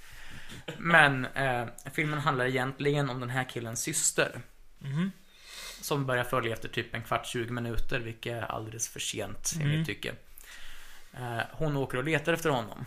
För han verkar konstig på sistone. Och då visar det sig att det här berget som de åkte upp på, det var där hans pappa dog. Och det fick mig väldigt förvirrad. För jag trodde att, men då var det första scenen då. När hans pappa dog. Nej, det är en helt annan kille som också dog. For some reason.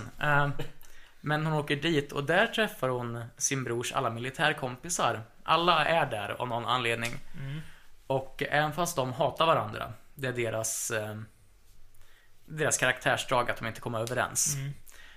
Så är de ju alla amerikaner. Och då måste man hjälpa varandra. Så då åker alla upp med vapen. För det har militärer. När de inte är i tjänst. Frivillig tillgång till så råkar de upp på berget och ska hitta honom. Och jag kan säga redan nu att 25 mellan 25 och 30 minuter. Jag tog tid på det. Så mycket av filmen består av slow motion material av folk som åker skidor och snowboard när de ska göra coola stunts. Vilket ibland är imponerande, och ibland när de bara hoppar 3 decimeter över marken känns lite så här. Det där kunde jag också göra. Ja. Och sen är det någon som hamnar ner i en ravin, och sen kommer Bigfoot och äter upp den killen. Och ännu en gång så ser det ut som helvete, verkligen. Ja. Och sen ska Bigfoot ta sig upp ur ravinen och hoppar upp därifrån. Och de pratar om att det är ju en fruktansvärt vig varelse, fast det ser ut som ett marsvin som brukar klättra upp för en kant i stort sett. Den är alldeles för stor för att kunna röra sig på ett bra sätt. Mm.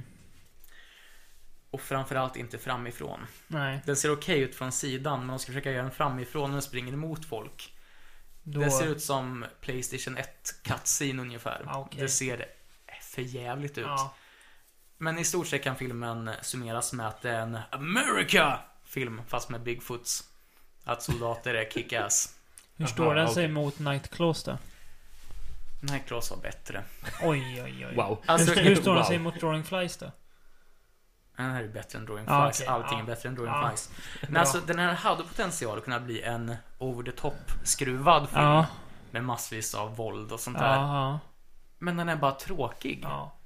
Den är så otroligt dåligt hanterad. Alltså det är det som är lite, för att det kanske låter som att vi bara sitter och, om man tänker just med sci-fi-filmer, att vi bara sitter och rådisar dem för att det är dåliga effekter eller dåliga skådespelare, men det är inte det, som det är mer än så. Alltså det är inte det som vi inte gillar, för det kan man ju köpa absolut, men att man har ju sett så många underhållande filmer där skådespelarna är kassa. Ja. Men det är att de är så fruktansvärt tråkiga. Alltså det... De gör ju ingenting med det. Nej, det är det, alltså inte ens Sharknado som jag pratade om tidigare som är kanske världens bäst sämsta koncept, gör de någonting av.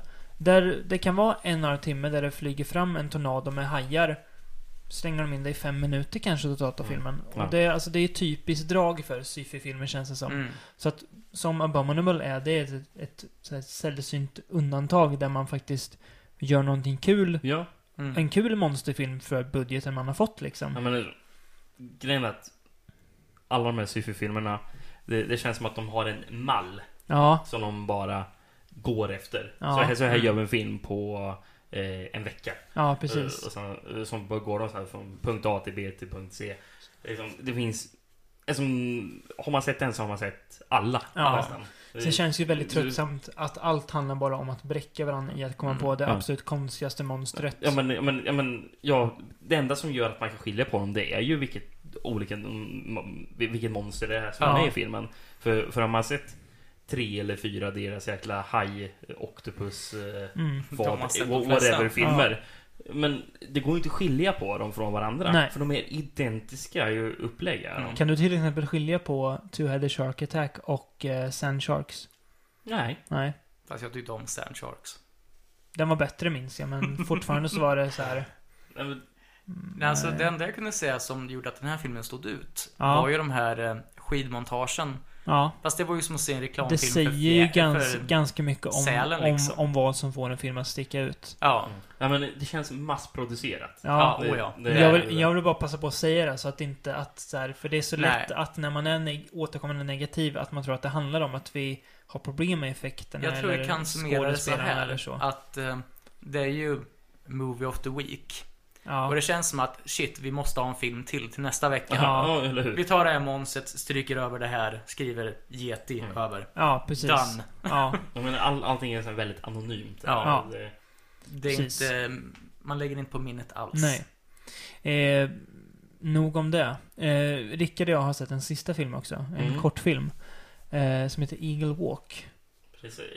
Som är också någon typ av slasher Bigfoot. Ja, indie-kortfilmer kan det vara. Ja. Han har vunnit priset till best student short eller någonting. Och student och short brukar ju inte alltid vara så här lovande. Men det är mer, för den känns som att den kostar lite faktiskt. Ja. Den ser riktigt bra ut, gör den. Det jag gillar med den först och främst är att den tar sig själv på allvar.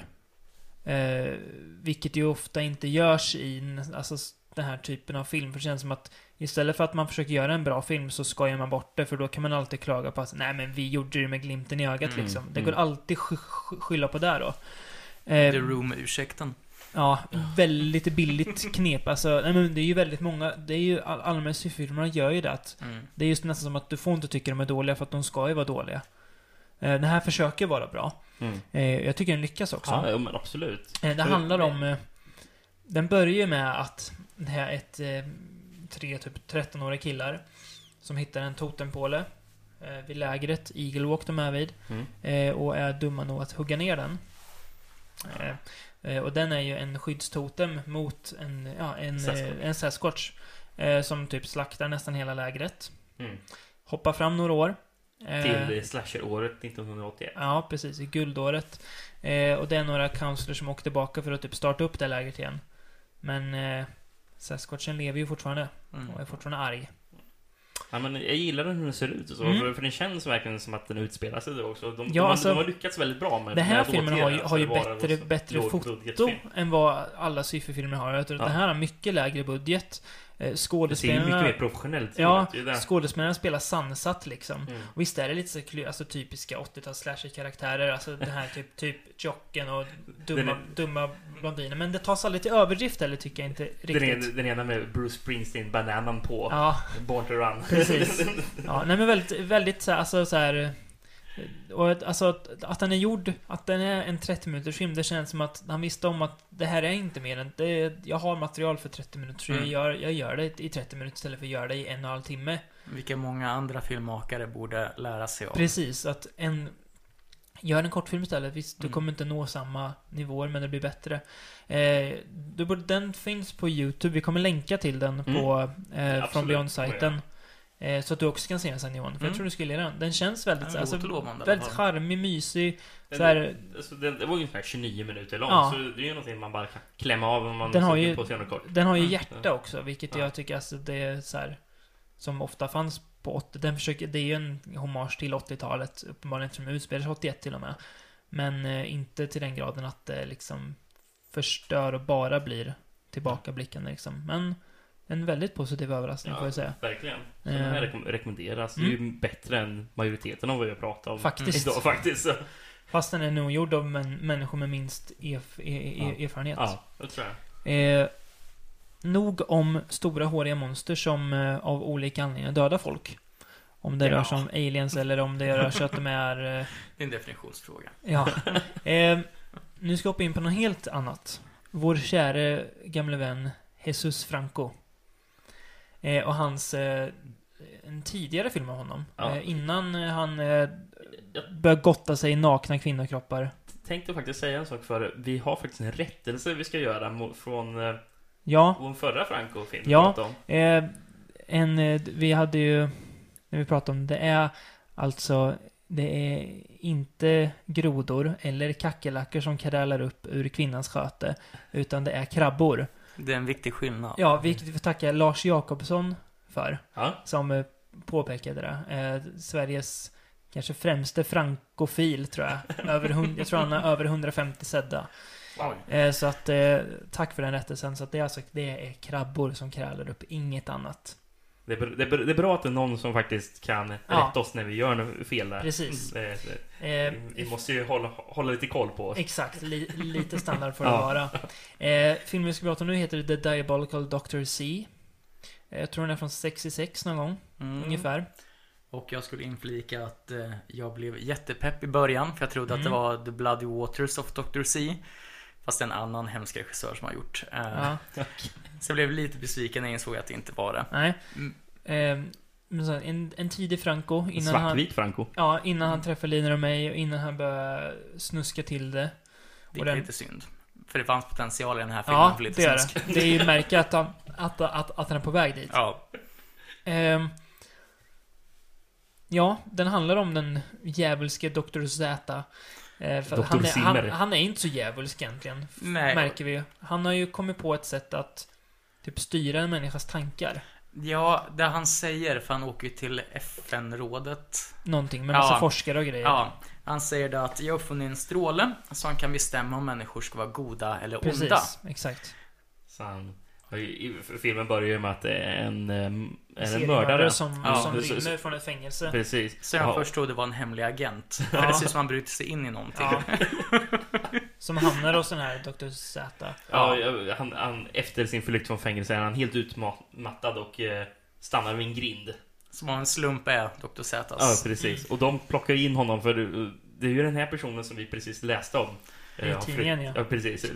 Och sen kommer så bara, utmärkt, då kan jag göra den här personen till god. Och då kommer det bästa i hela filmen nästan, i mitt tycke. Dr. Zs onödigt långsamma och pipande robotarmar som man har i sitt labb. Maskin, ja. För man kan inte bara spänna fast folk man ska experimentera på. Man måste ha jättelångsamma armar som griper tag i händerna som de uppenbarligen styr själva. Fångarna måste lyfta sina armar för att det ska se ut som de blir upphängda. Och jag tror scenen är 40 sekunder lång när bara armarna ska försöka lyfta upp honom.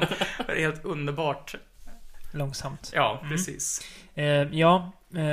Men sen går ju han känner ju att han har ju bevisat det här. Ja, precis. Så han går ju till, jag tror det är FN-kommissionen. Ja, något slags råd i alla fall. Och säger att ja, men det här är uppfunnit och nu vill jag testa på människor. Ja, och det har han ju inte gjort redan. Och de bara skrattar åt honom. Ja, främst tre stycken är liksom och då dör han av förödmjukelse och gammal ålder. Det är intressant också när han står framför det här rådet. Han ryckas få in en referens till Dr. Orloff där också. Just det, ja. Tänkte du också på att den amerikanska delegaten har en ögonlapp? Ja, jag såg det. Han hade lapp för ögat. Underbart. Alltså, han såg ut som en bondskurk. Ja, jag förstår det. USA. Han är bara med i den lilla klippen, det är kul. Jag tänkte mest på att alla var hemskt dubbar i den scenen. Ja, det är de också. Men det märks inte så väl någon annanstans, men just där är det. Och där fick vi träffa en Franco-favorit också. Ja, Howard Vernon. Precis. Men ja, Dr. Z dör i alla fall. Och hans dotter... Och det är då vi inser att Dr. Z är ju inte den Dr. Z vi tror. Nej, det är dottern som är Dr. Z. Ja. Som lovar att jag ska ta vid ditt arbete, pappa. Men jag ska också hämnas på de som har orsakat din död. Så hon lyckas ju snärja en typ nattklubbsdansös. Ja, vi kanske ska diskutera den akten först. Med långa naglar. Hon går ju på en dejt mer eller mindre. Ja. På en fransk klubb. Och sen plötsligt kommer det en röst som säger och nu är det dags för Miss Death, tror jag heter på engelska då. Och akten är jättebisarr. Det är en kille som är sminkad till skyltdocka som sitter i en rullstol. Och sen är det Miss Death då, som är klädd i en spandextrumpa med spindelben på eller något liknande. Och golvet är målat som ett spindelnät. Det är en konstig scen är det. Eftersom scenen är i mitten på rummet. Ja. Längst ner på ett golv. Så alla som sitter i publiken är uppe. Det är bara de på övervåningen som ser. Precis, som sitter och kollar ner på scenen. Och sen håller hon runt på mage och klättrar upp i hans knä typ. Och sen är det slut.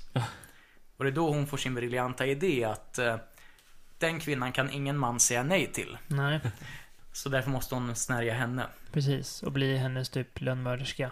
Vilket tydligen funkar med strålen för vad som är rätt och fel. Eller ja, och hennes naglar är typ giftiga också. Ja, på något sätt. Ja. Alltså jag tycker att filmen börjar rätt lovande. Ja, men det här kan bli en så här pulpig hämndhistoria där liksom Franco tokar till det lite fast ändå sans att det går gött 60-tals. Men jag tycker den tappar kraften efter ett tag. Den har många lovande scener. Ja, det har den. Jag tycker det blir väldigt förvirrad mot slutet på filmen. Det är den här nästan perukbyten och sånt så att man orkar hårfärger. Det är så att jag undrar om jag kollar på Vertigo. Vad fan det är ju en väldigt bra scen tid i filmen när hon dödar sin väninna för att hon ska fejka sin egen död. Men hon lyckas bli bränd på kuppen av lågorna från tändeld på bilen. Så då måste hon operera på sig själv. Någonstans säger jag tappa kollen. Ja, och efter det är hon typ lite svettig i ansiktet. Varför ser det blöt? Man förstår inte riktigt vad de vill komma med det här. Men ja, hon springer runt i en peruk som sagt och glasögon för att ingen ska känna igen henne. Men sen som sagt, den blir virrig för man får ingen koll på vad är det hon vill. Nej, precis. Det handlar ju bara om hämnd mot slutet. Ja. På något sätt. Det största problemet med filmen i mitt tycke är att scenerna är lite för utdragna. Ja. Som att hon, istället för att anlända till slottet och sen klippa till labbet, så får man se hur hon går ut bilen, hon går in i slottet, hon går upp för trapporna och går in i labbet. Det där känns som att det är också väldigt typiskt Franco. Ja, liksom. det har vi ju sett i andra filmer där man får se. När personer ska gå så får man se att de går genom hela den långa korridoren. Mm. Istället för att bara säga, ja, de går. Fast samtidigt tyckte jag att den här filmen hade ett renare narrativ än många andra Franco-filmer. Mm. Det var, trots den är förvirrande, så var det en rak linje på något sätt. Det var inte som... vad katten hette den vi kollade på senast jag var med på? Jack the Ripper. Ja. Jack the Ripper-filmen. Ja, just inte Dr. Jack. Ja. Den här är betydligt rakare än den till bättre exempel. Bättre också är den ju. Den här har ju alla ingredienser för vad som krävs för att kunna bli en bra film. Mm. Men den är lite för långsam. Jag tycker inte riktigt det känns som att Franco bryr sig så mycket om vad han gör efter ett tag. Nej. Det är som han liksom sätter upp en del bra grejer, men att han typ låter det bara vara sen nästan. Det som jag gillar mest med den är snygg. Det är där man blir så överraskad för. Mycket av det vi har pratat om, jag tycker inte att fotot har varit så värst fint att titta på. Nej. Men här var det ju riktigt snygg sån här scenografi. Och... Ja, som sagt, det finns guldkorn i den. Mm. Om den bara hade varit tajtare hade det varit en helt annan sak. Precis. Så att något av en besvikelse, men bättre än vad många andra den vi diskuterade förra gången helt enkelt. Ja, det var väl kanske allt egentligen jag hade. Samma här. Ja, man kan bara se på så många filmer om håriga män och onda doktorer på för ett avsnitt, antar jag. Precis. Julen analkas ju, som väl ingen kan ha kommer med stormfart, ja. Och vi ska väl försöka beta av några julcirkusar innan som vi inte har sett. Det blir väl kanske bottenskrapet, det får vi se. Och det är väl tanken här att det är där vi kommer prata om nästa gång. Helt enkelt. Får vi se vad det blir av med det. Får vi se om Johan är med och står eller inte. Ja, det beror på min röst håller eller inte. Jajamän, det återstår att se. Men tills dess så se på Demon Warp. Drick glögg och halka inte. Så tackar jag för mig. Adios. This is where the story plays, a world on which we seldom gaze, page from the book of yesterday. Birds and beast and wind and water, here beneath the bright blue sky. No man smoke blinds the eagle's eye, things that crawl or swim or fly, eat and breed and live and die.